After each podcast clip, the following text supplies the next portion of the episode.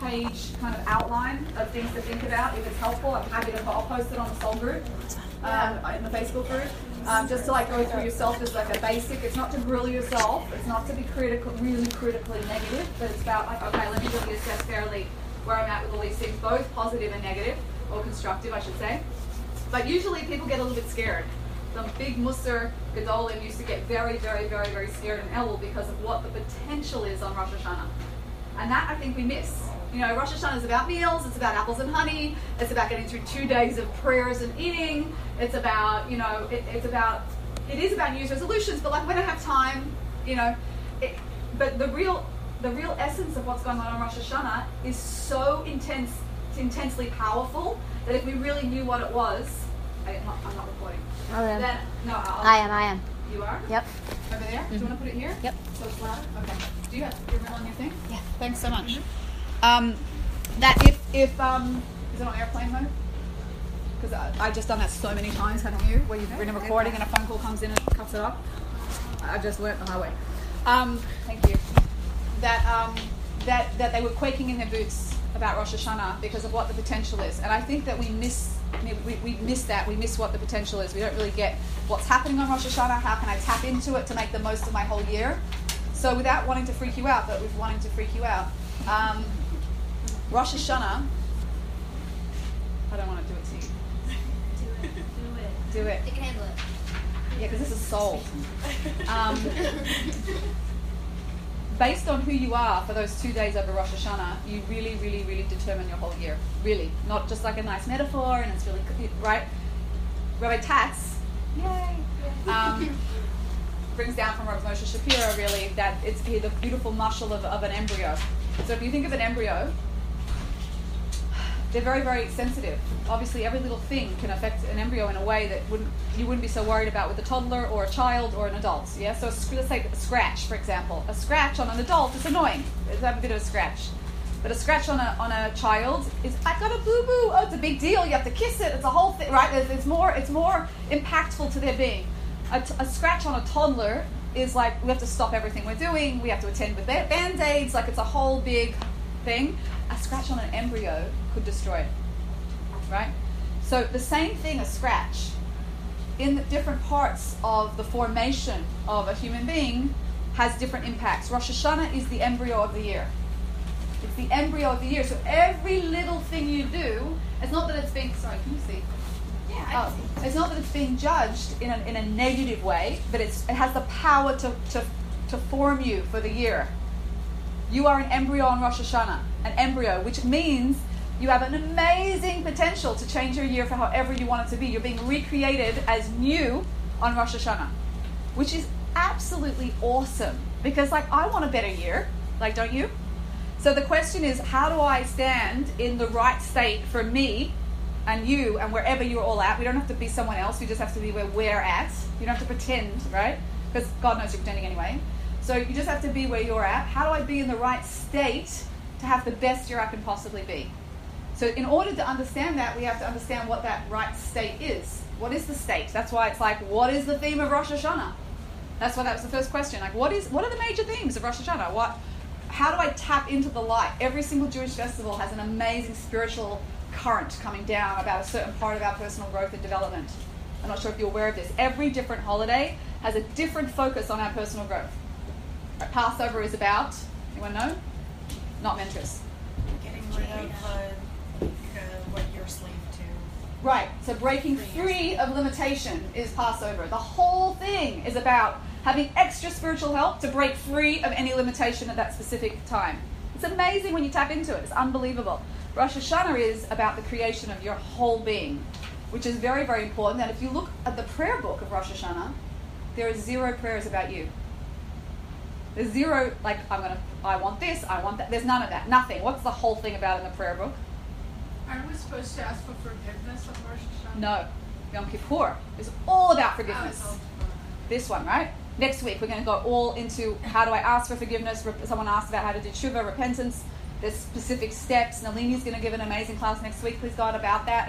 It warrants its own class. It's a very good question, and the sages have asked it. Like, why should you not repent? You think you're standing before the king, so to speak. And you shouldn't say sorry and start like making yourself better in the front. No, and the Torah says, no, don't do that. Don't just whisper a word. Not a word of anything you did wrong on Rosh Hashanah. Isn't that wild? Why? It's a very deep answer, Kabbalah type thing. Not that I have any idea. Yeah? Yeah? I would say that before you can think about everything that you've done to everybody else, you kind of have to reflect and see what you've done yourself. Yes, you're circling. You're very close. Maybe you can help with that. Yeah, she's close. That's a very deep answer, so I'm shocked anyone even is like circling. Yeah. Well, I'll give credit to my mentor, Esty, for this idea, but she said that... Where is she? Where's Esty? Oh, there.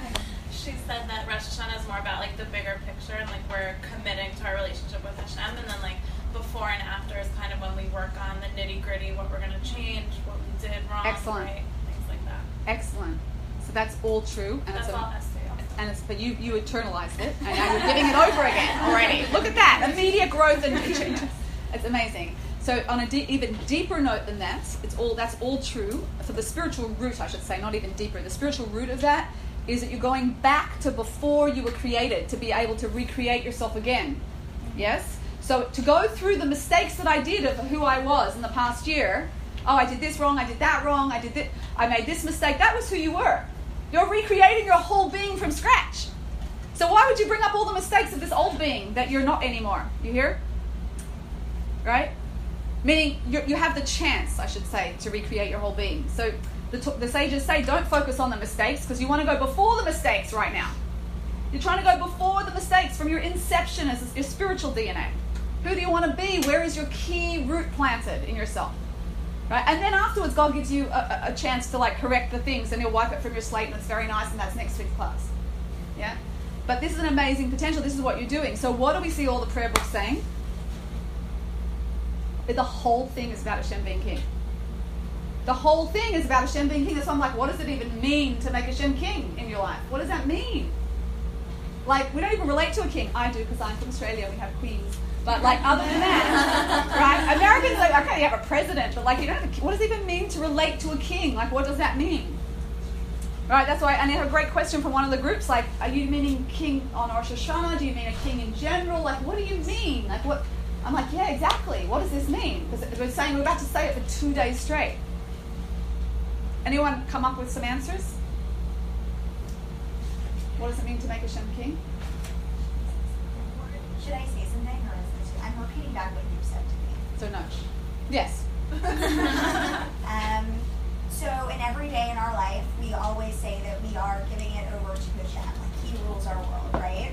But there are like certain things that we may not let him rule. Like I don't let him rule how my numbers are at work per se, or my relationship with my mom. So it's like giving yourself a chance to really step back and say like, Hashem, you got this, homie. Like you can do whatever.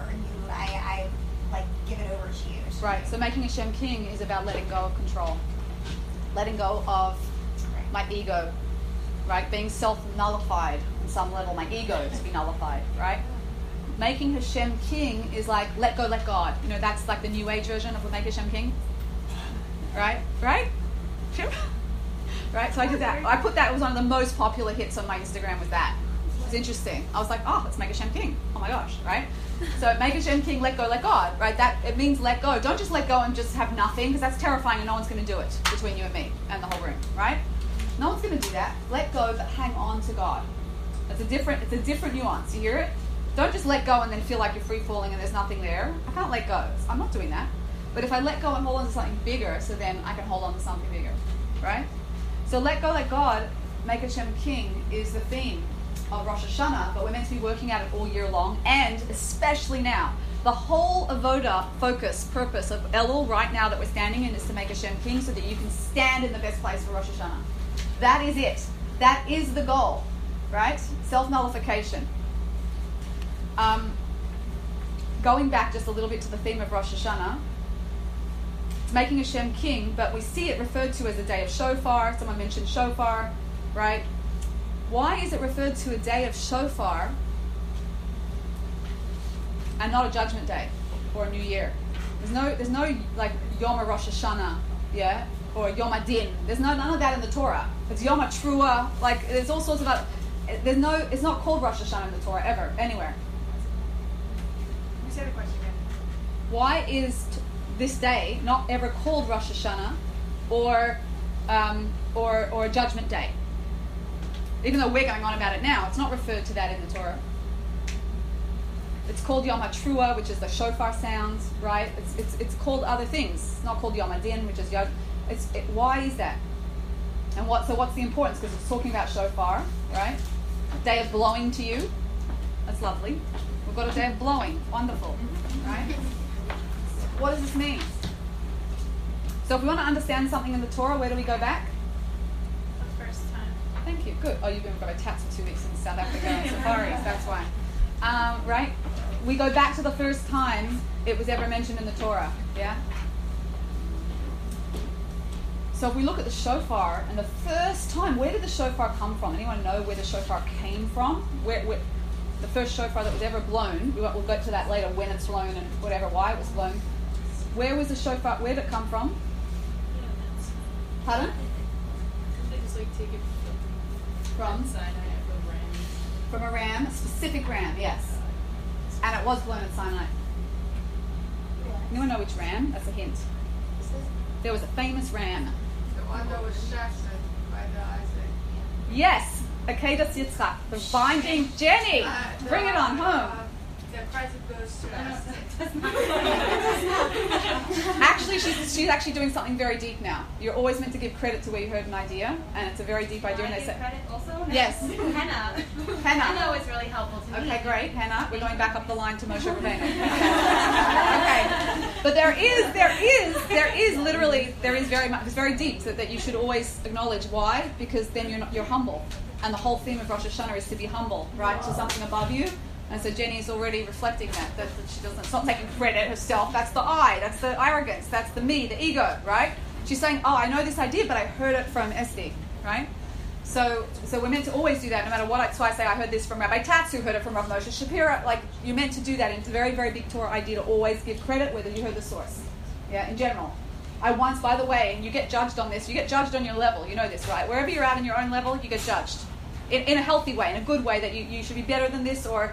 Right, there's a certain zone that we're all in called your Bekhira range, right, which is your own zone of moral conflict. Very, also Rabbi Tatzian, very famous topic. And once I didn't do it. I'm disclosing this on air. Once I forgot. I just saw an amazing Instagram thing, and I pulled it off someone's with a Shema Yisrael on the back of a bus, an Egged bus in Israel, which I thought was really cool. And I just put the photo on my Instagram. I forgot to give credit. Just for something like that was cool. So I was, in a sense, taking credit, sold NYC Instagram, right, for this photo that I got blasted by the people. They blasted me, said you should give credit in public on the thing. They were right. So I have a choice. Do I defend myself? All that noise, right? Or do I say, you're right? I said, you're right. Totally right. Thank you, and I put all the people that it was about 3 people, some of which I didn't even see, but like, you should give credit up the line. So I gave credit, and then they all friended me. So. Like true story. They all followed me after that because that's MS. It's truth, right? That's truth. If you get your ego out of the way, you make Hashem king. You align with truth but without putting yourself right. It's so hard to do at the moment. It's so hard to do. So that was just that's a moment of like I did the right thing. I'm telling you, but like there's tons of others I don't. Right? Okay. Akeidas Yitzchak, what was the binding of Isaac? Anyone want to do a 30-second review? Any mentor want to do a 30-second review? You're looking at me like you would like to do it. You don't have to. It's a free. It's a free will. Yes. No, Isaac. Avram and Isaac. Father, son. Yeah. Remember? I mean, and Jacob. Isaac. Yeah, but brothers? No. Like stealing the birthright? No. Before, no. I'm later. You're later. I think I can do it. Yeah? So Abraham was told to sacrifice Isaac, his firstborn son. Yes. To show his complete MS and belief in God. And he trusted and went to do it. And at the last second, a ram came on and he was told to use the ram instead, but I think symbolically it counts as if he had listened. Yes, meaning he passed the test, he was willing to do it. Yes. So Avram heard by prophecy God told him, take your son, your only son, the one that you love, and take him up to this Temple Mount. Bind him, it was the Temple Mount, but he didn't know it at the time, but take him up to this place and binds him on the thing, and as if he's going to be shechted, and you have to kill him. Everyone says, you're kidding me. Like you've been teaching how God doesn't do human sacrifice. The opposite, right? But he had direct prophecy. If someone told me that today, I'd be calling 911, right? It's not, like, that's not where we're living now, but he really knew God was asking him that. He was clear. And he went to do it. Against every single bit of his whole being, he chose to go to the depths of his being and make Hashem king on every level of his being. From the intellect, which said this was crazy, to his emotional, which was like, no, right? Absolute agony. His 37-year-old son, Isaac was 37, right? And he had to kill, and Isaac also knew what was going on and ended up going willingly also, which is another whole level of making Hashem king, putting Hashem before your own life, right? I'm willing to give my life for you, which is the holy idea, and that's essentially what we're being asked to do every day. Every day I'm willing to give up a part of myself. I'm willing to give up my ego. I'm willing to, it's like 1,000 deaths, you know, create a bigger sense of who you really are on a real level, soul level. So that's the ram that was ended up being sacrificed instead of Isaac when an angel screamed out, you don't have to do it, don't worry, you know, right? Just before he was going to do it to his own son, he shechted the ram instead, he killed the ram instead. And the ram became the sacrifice, and they took that horn as the shofar to blow on Rosh Hashanah. So look at the symbolism. The whole symbolism is that you have to be willing to give up everything for Hashem. That's what it really means to make Hashem king. Now, God would never test us like that because we're not on that level. We don't get it. It's today. It's just not right, right? But that's the concept. It's the deep, deep, deep spiritual DNA that you're really here to live for something higher. It's not just about you, right? And about my iPhone and iTunes and iMac and I, right? I have one. They're great, but like that's Apple not. Apple just made it so easy for us to use that. The I. I know, it's fantastic. Thank you, Apple. Because you have to create a source. So, and where was the Sinai? I just told you. Where was the shofar first used? Sinai, when we became a nation to serve the king. That was the first official blowing of the shofar, right? We became a nation to serve the king. So you see here, the symbolism is all about this. It gets even worse. I mean, better.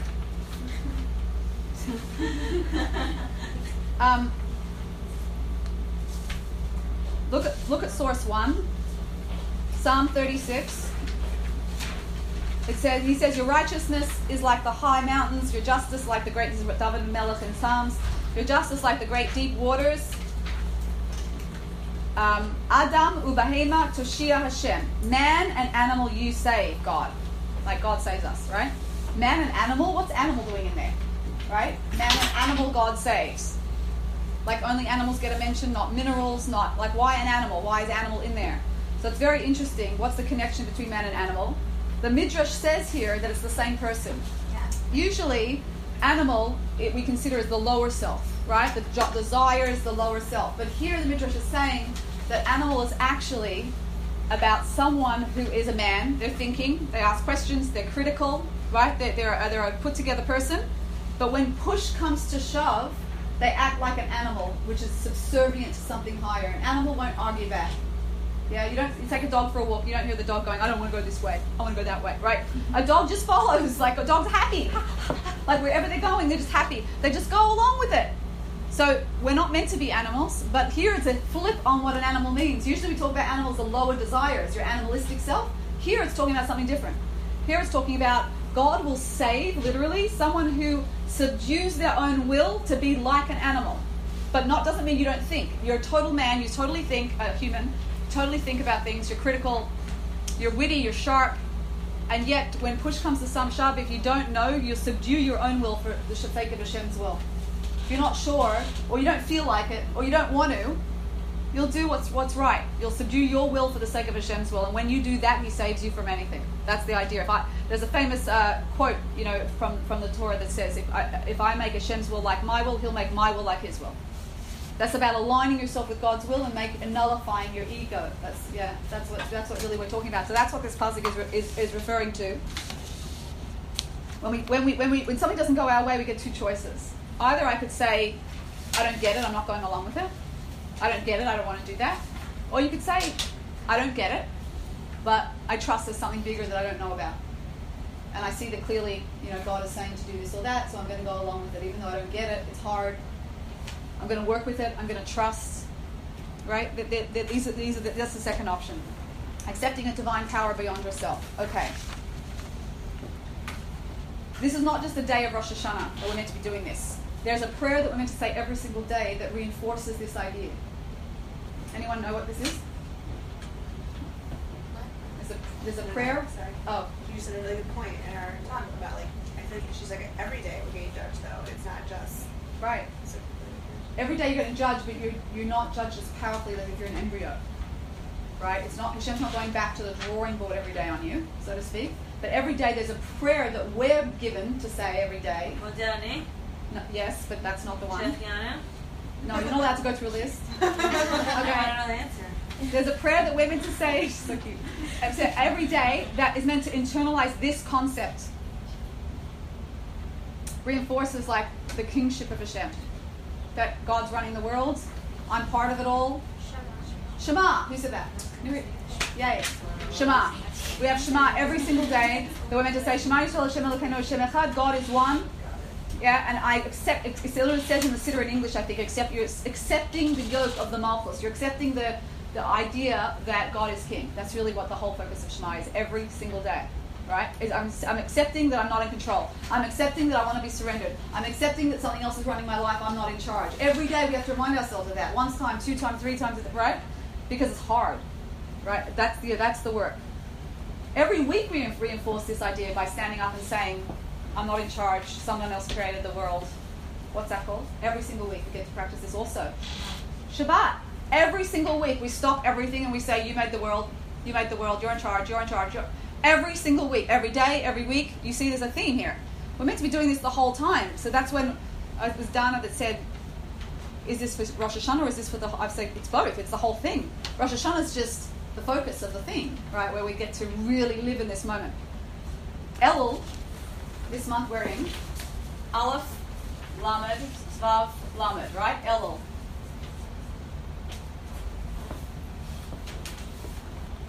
It's made up of two words, Lamed Aleph and Lamed Vav. Lamed Aleph, lo, means what? No. Let's say negate. It's not that, nothing, right? Lamed Vav means what? Heart. Huh? Lamed Vav, lo, sounds exactly the same. To him. Isn't that a weird makeup of the word El? To him. Lo and lo.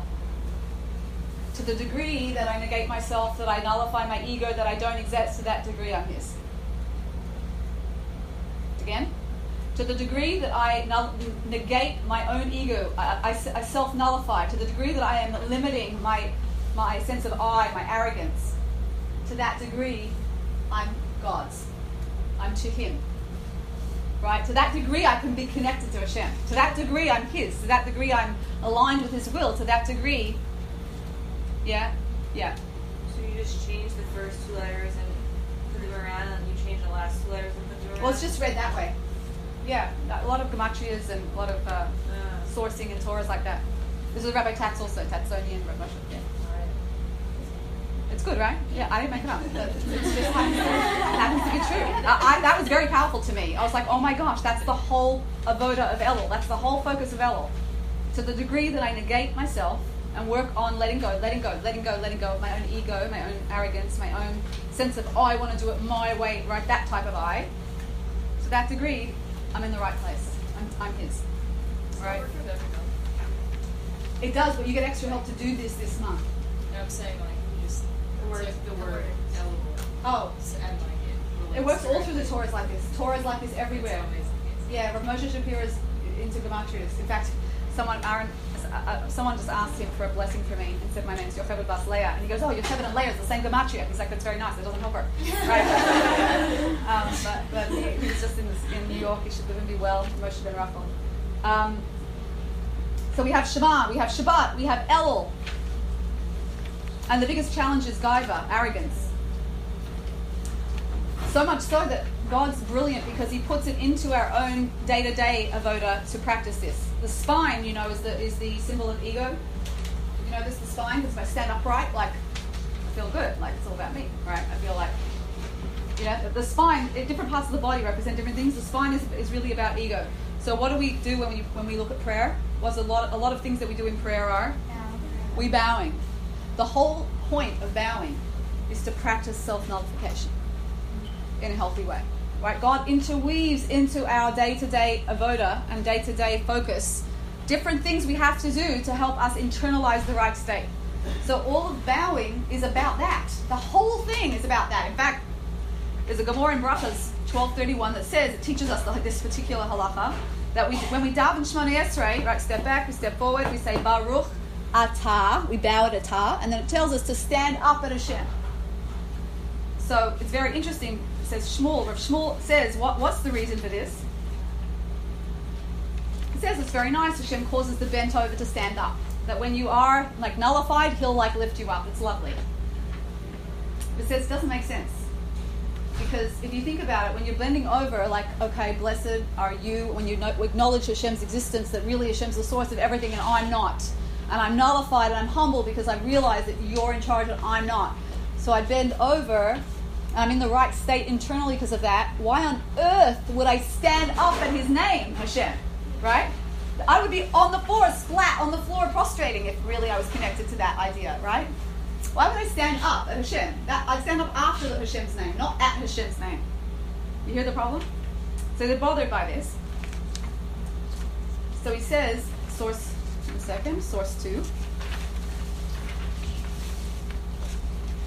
V'yata Marom le'olam Hashem. So they jumped all over this. Midrash asked, why Marom? Usually it would just be wrong. You are exalted, O Lord, for all time. You are on high. You are awesome, right?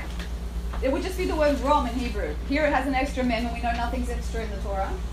So marom brings down the hint, says the Midrash, that God is the one who lifts up the world and wants you to feel like the CEO.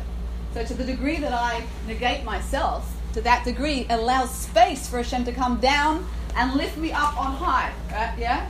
It allows, the idea of being so full of yourself. Oh, she's so full of herself, or he's so, that idea. So full of yourself means I'm so full of my own self that there's no room for Hashem to come down and lift me up.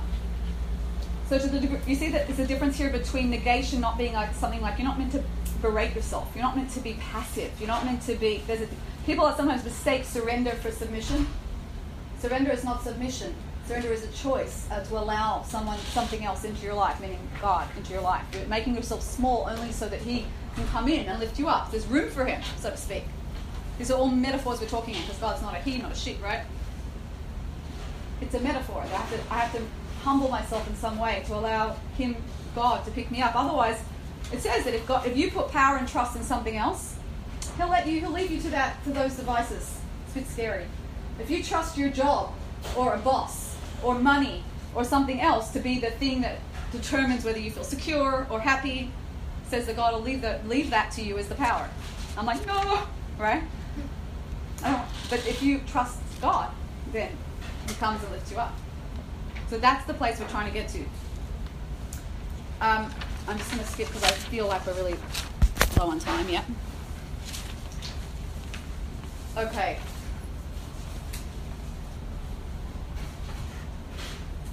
Source 3, and then I want to get to some practical stuff. One of the questions was,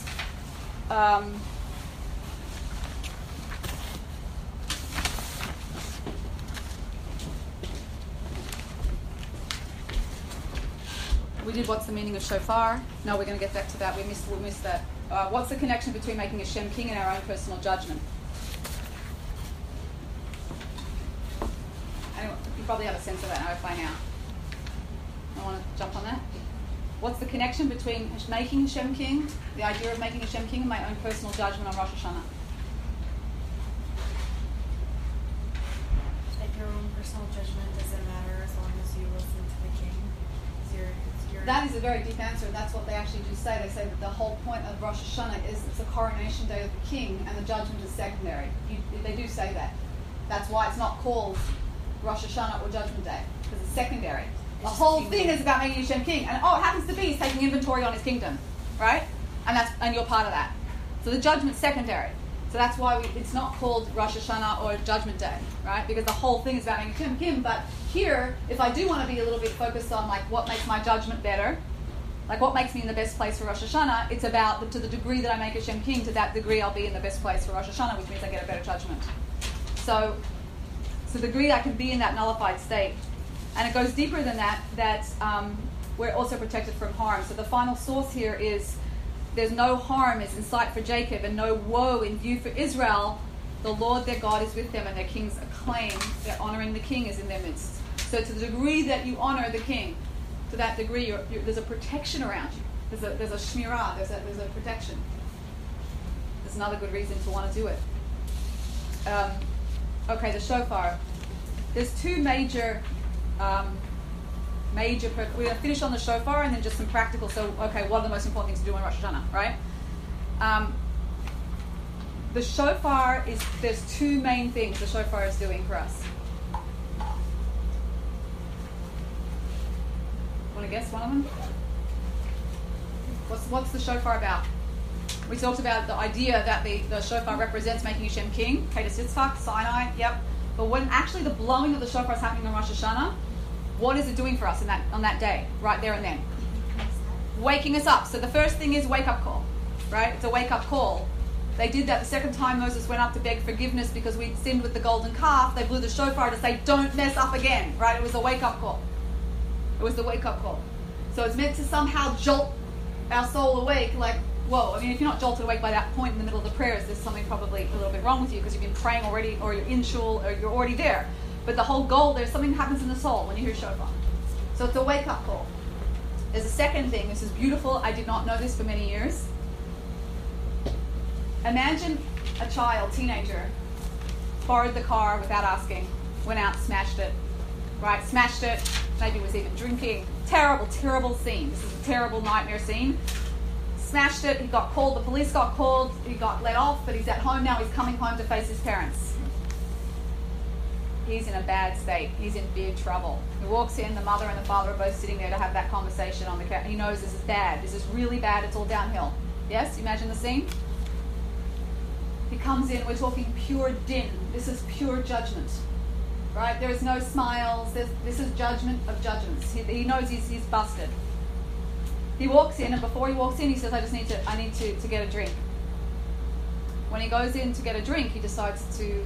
So he sees an apple there and he decides to cut some fruit just quickly because he was starving. I think he was delaying, procrastinating. He cuts a piece of fruit with a knife, and as he does it, he cuts himself by accident.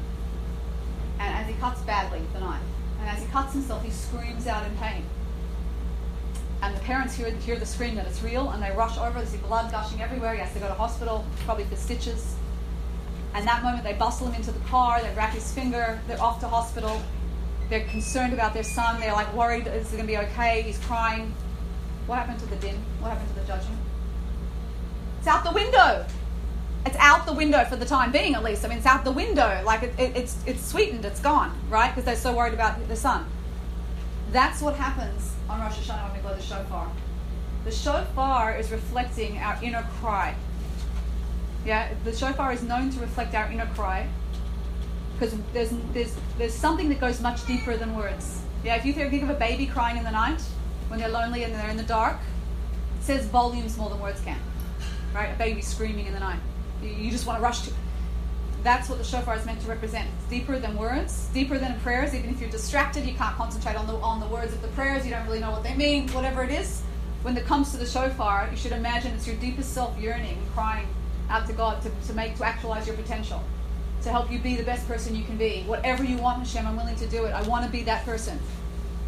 Right? Your intention during the shofar is extremely important. If there's anything you take away from this class, it should be that when you should get to shul, for sure, to hear shofar. And you should have a really positive intention when you're blowing shofar, that you want to be the best you can be. Hashem, you're my king. I'm willing to do anything. Hashem only sends us struggles and challenges to wake us up and to help us actualize our potential. So one of the things, that we don't know the whole picture, so we don't know why, and we don't know all the things, so we can't ever blame ourselves or judge ourselves, we really don't know. But we do know that that's part of the picture, that he sends us challenges when we're just ignoring and we're being complacent. So one of the things you can think about and do on the day is to say, I'm willing to do whatever you want, Hashem, to try to get to that place. Whatever you want, whatever I'm meant to do this year, I'm willing to do it. And if you can be in that place, of like, it's not about what I want and the money and the thing. It's bigger than that. You're coming from a deeper place. Essentially, whatever you want, Hashem, I'm really willing to do it. I'm willing to try, no matter what.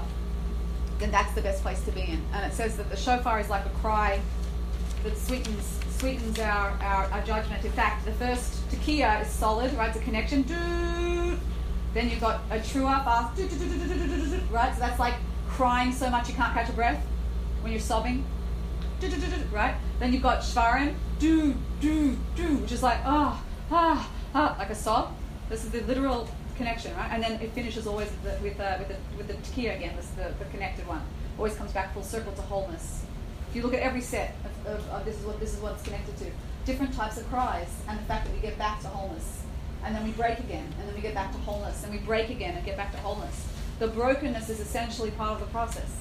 You have to go through brokenness and killing your own ego, negating your own ego, dying, a little piece of you dying. This good piece of you dying. Doesn't feel like it in the moment, in order to get to a higher place in yourself. That's the shofar. I'm willing to do it, Hashem. I'm willing to break myself for you. I'm willing to break myself to actualize my own potential. Does it make sense? This is where we're expected to go because we can. We can do this. That's what we Jews do. That's what we do. Right? With a consciousness, with an awareness. So if you're wondering priorities, we're just going to finish up. Listen to shofar, stay for Musaf. It's the most important. We didn't get into that today. You might want to do a chavrusa on what Musaf is and the different components. Musaf is the extra additional service after the main one in the morning.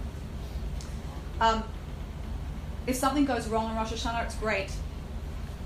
If someone sits in your seat in shul, it's great. If something messes you up, it's fantastic. Why? Because you actually experientially get to show Hashem that He's King. In that day, you wanted to do this and something messed it up, and you go, great, whatever you want. Whatever you want. Yeah, great, take my seat. Yeah, fantastic, right? If something goes wrong, your mother does the very thing you can't stand and you get annoyed, and you're like, great, this is fantastic. Just let go, right? Let go. Even hope that something messes up. Not badly, don't pray for that. But like, if something messes up, fantastic. Because you get in that moment to let go. Show us your kid, whatever you want. This is from you, right? Rabbi Kellerman used to say that he hoped someone would sit in shul. I mean, in his seat in shul for that reason. Because otherwise, you're like an angel on Rosh Hashanah. You're usually not doing anything, and right. First day of Rosh Hashanah is personal judgment. Where are you holding? What do you need for the year to become your best self? Second day is a klal judgment. So I always feel like if I fail the first one, I'm doing pretty well on the second one. Because the second one is about how needed you are by the Jewish people. Klal judgment means how many people depend on me. How many people need me? Family, friends. How many people rely on me for things? And if you don't know, make yourself really indispensable right now. Call up, go to soup kitchens, go and help grandmas. Like, yeah, make yourself indispensable if people start relying on you. Because it says that if Hashem doesn't think someone's worthy for saving on the first day, He'll save them on the second if they're helpful to people. I'm like, great, I think, okay, Sol is helping me with that, fantastic. It's, the first day is personal judgment, second day is cold judgment, and they're both very, very powerful. We're still getting judged on Rosh Hashanah, we're just not supposed to acknowledge it, like in our prayers and things like that. You are acknowledging it. Because I thought you said, like, we don't say anything about judgment in the prayers, like it's just about like crowning Hashem, okay? Hashem's judging, that's not our business. Right. So there are some things about Hashem knows every single thought we have, and I mean there's themes in there about it, but we just know what's happening. It's like at some point, I don't want to scare you, but it sounds like it says Hashem goes inside every single one of us, pss, pss, pss, pss, pss, like that. Every single one of we pass by one like sheep, as it says in the prayer book. Like, and he looks at every one of you, and I used to be freaked out about that. Oh my gosh, he knows everything I say, he knows everything I think, he knows everything I don't say, like it's scary, like I'm not perfect. But then I heard I just finished on this from Pesach Krohn. Says, imagine you're walking into court, big, and everything's on the line. Your money, your family, your job, everything's on the line, and you have to defend yourself in front for something, a big mistake, and you're in court, and there's the prosecutor, there's the attorneys, and you look up and there's the judge, and they're standing there, and it's very, very scary. And you walk in and it's very tense, and you know what's at stake, you could lose everything, right? This is Rosh Hashanah. And it's very, very freaky, because you feel like, really, if you really plug in, like, I'm being judged, and I really didn't do great in every area this year, right? And then all of a sudden, just before the session's about to open, your judge looks at you and winks. realize it's on your side. Right? He looks at you and he gives you a little wink, like, don't worry, like, we're together. So that's Rosh Hashanah. It's not about being scared that you're being judged in a critical, negative way. He's with you. He's with you. He's on your side. You're stepping in. He is making a judgment here, but he winks, like, you're together. Don't worry. I'm with you. And he gives you a little wink to acknowledge, like, I'm with you. It's a beautiful idea. Right? But that's the difference here. It's not just a cold court dates of judgments. He's judging you from love because he wants you to be the best you can be. So you don't have to be scared. There's a whole idea that we don't acknowledge Judgment Day and means we don't also say any personal requests about anything. Forget Teshuva and saying sorry for negatives. There's a real idea, many, many people don't say anything personal. However, I heard this beautiful idea from Rav Kamenetsky's son on Shabbos, actually. He said that, I asked him about this, and I said, I don't get it. Like, we're not meant to say anything about us. We're standing before the king, and he's about to give us everything for the year, and I can't say, but can I just have more money? Can I just have a job? I can't say a thing, right? He says, no. He said, it's very interesting, and I love this answer. I just heard it on Shabbos just now. He says, it's true that you're meant to be on such a level where all you focus on, the whole Rosh Hashanah, is Hashem is king, because that is the theme of the day, and if you look through the prayers, that's the theme. He says, but we're not on that level. Who's on that level this generation? So then rather than fake it and pretend you're someone you're not, ask for requests, because that's what you really are. And I love that answer, because it's both are true. Ask for your own personal requests, because that's the truth. That's where you're at. And he's right, because there's some years I've tried to go in and just be focused on the king, because that's what I heard, and you've got to be focused on the king, and I didn't say anything personal. And then in the middle of the deepest Shmoneh Esrei, out comes a couple requests. I went, oh, like, right? They like burped out. And I was like, oh, what? It burped out because that's where I'm holding, right? And I felt guilty about that. And he's like, you don't have to feel guilty. He knows where you're at. So you think you're tricking him on the day of judgment where you're really at? Oh, yes, I'm so holy. I'm just focused on you. Like, of course he knows I care about what's happening and this is where I'm at. And it's okay. It's not a negative, right? So on the one hand, yes, it's all about looking. On the other hand, doven your heart out for whatever you want, because that's where we're at. And the most important thing is to be real. So with that, you should have an amazing Rosh Hashanah. You should be in the best state possible that you can possibly be in. And it should be sweet, and it should be with only revealed good. And we look forward to seeing you next week for Nalini's class on Yom Kippur. Any questions? I'm happy to stick around if people need to leave.